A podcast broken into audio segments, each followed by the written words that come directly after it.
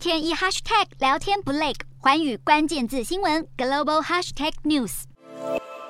澳门疫情升温，全市进入的相对静止模式原定十八号解除，却又再延长到了二十二号，并且声称已经进入清零期。要求居民耐心配合，然而防疫和筛检措施配套不足，已经点燃民怨。网络疯传有澳门民众身穿白色 T 恤，上面印着大大红字，写着“无开工无饭食”，正在街头不发一语，以示无声的抗议。而不止公共部门暂停服务，就连作为经济命脉的赌场也都继续关闭。然而澳门博弈业饱受疫情重创，两年多来营收连连创下新低纪录，让业者大叹快，撑不下去。而镜头转向香港，第五波疫情恶化没有缓和的迹象，近期确诊数更更在三千五百例关口上下。有港府专家预测，到了八月或九月，单日确诊数还可能再飙破一万例大关。而香港当局表示，师生每天都要快筛阴性才能上学，有效控制了校园的疫情传播。然而，近期香港多间医院还有高龄的照护机构都传出疫情，引发担忧，已经对医疗量能构成压力。另一方面，中国吉林省的省会长春市十六号恢复要求市民搭乘地铁时必须全程佩戴 N95 的口罩，引发中国网民吐槽：高温飙到摄氏四十度还要戴 N95，没染疫先中暑，质疑当局的措施防疫过当。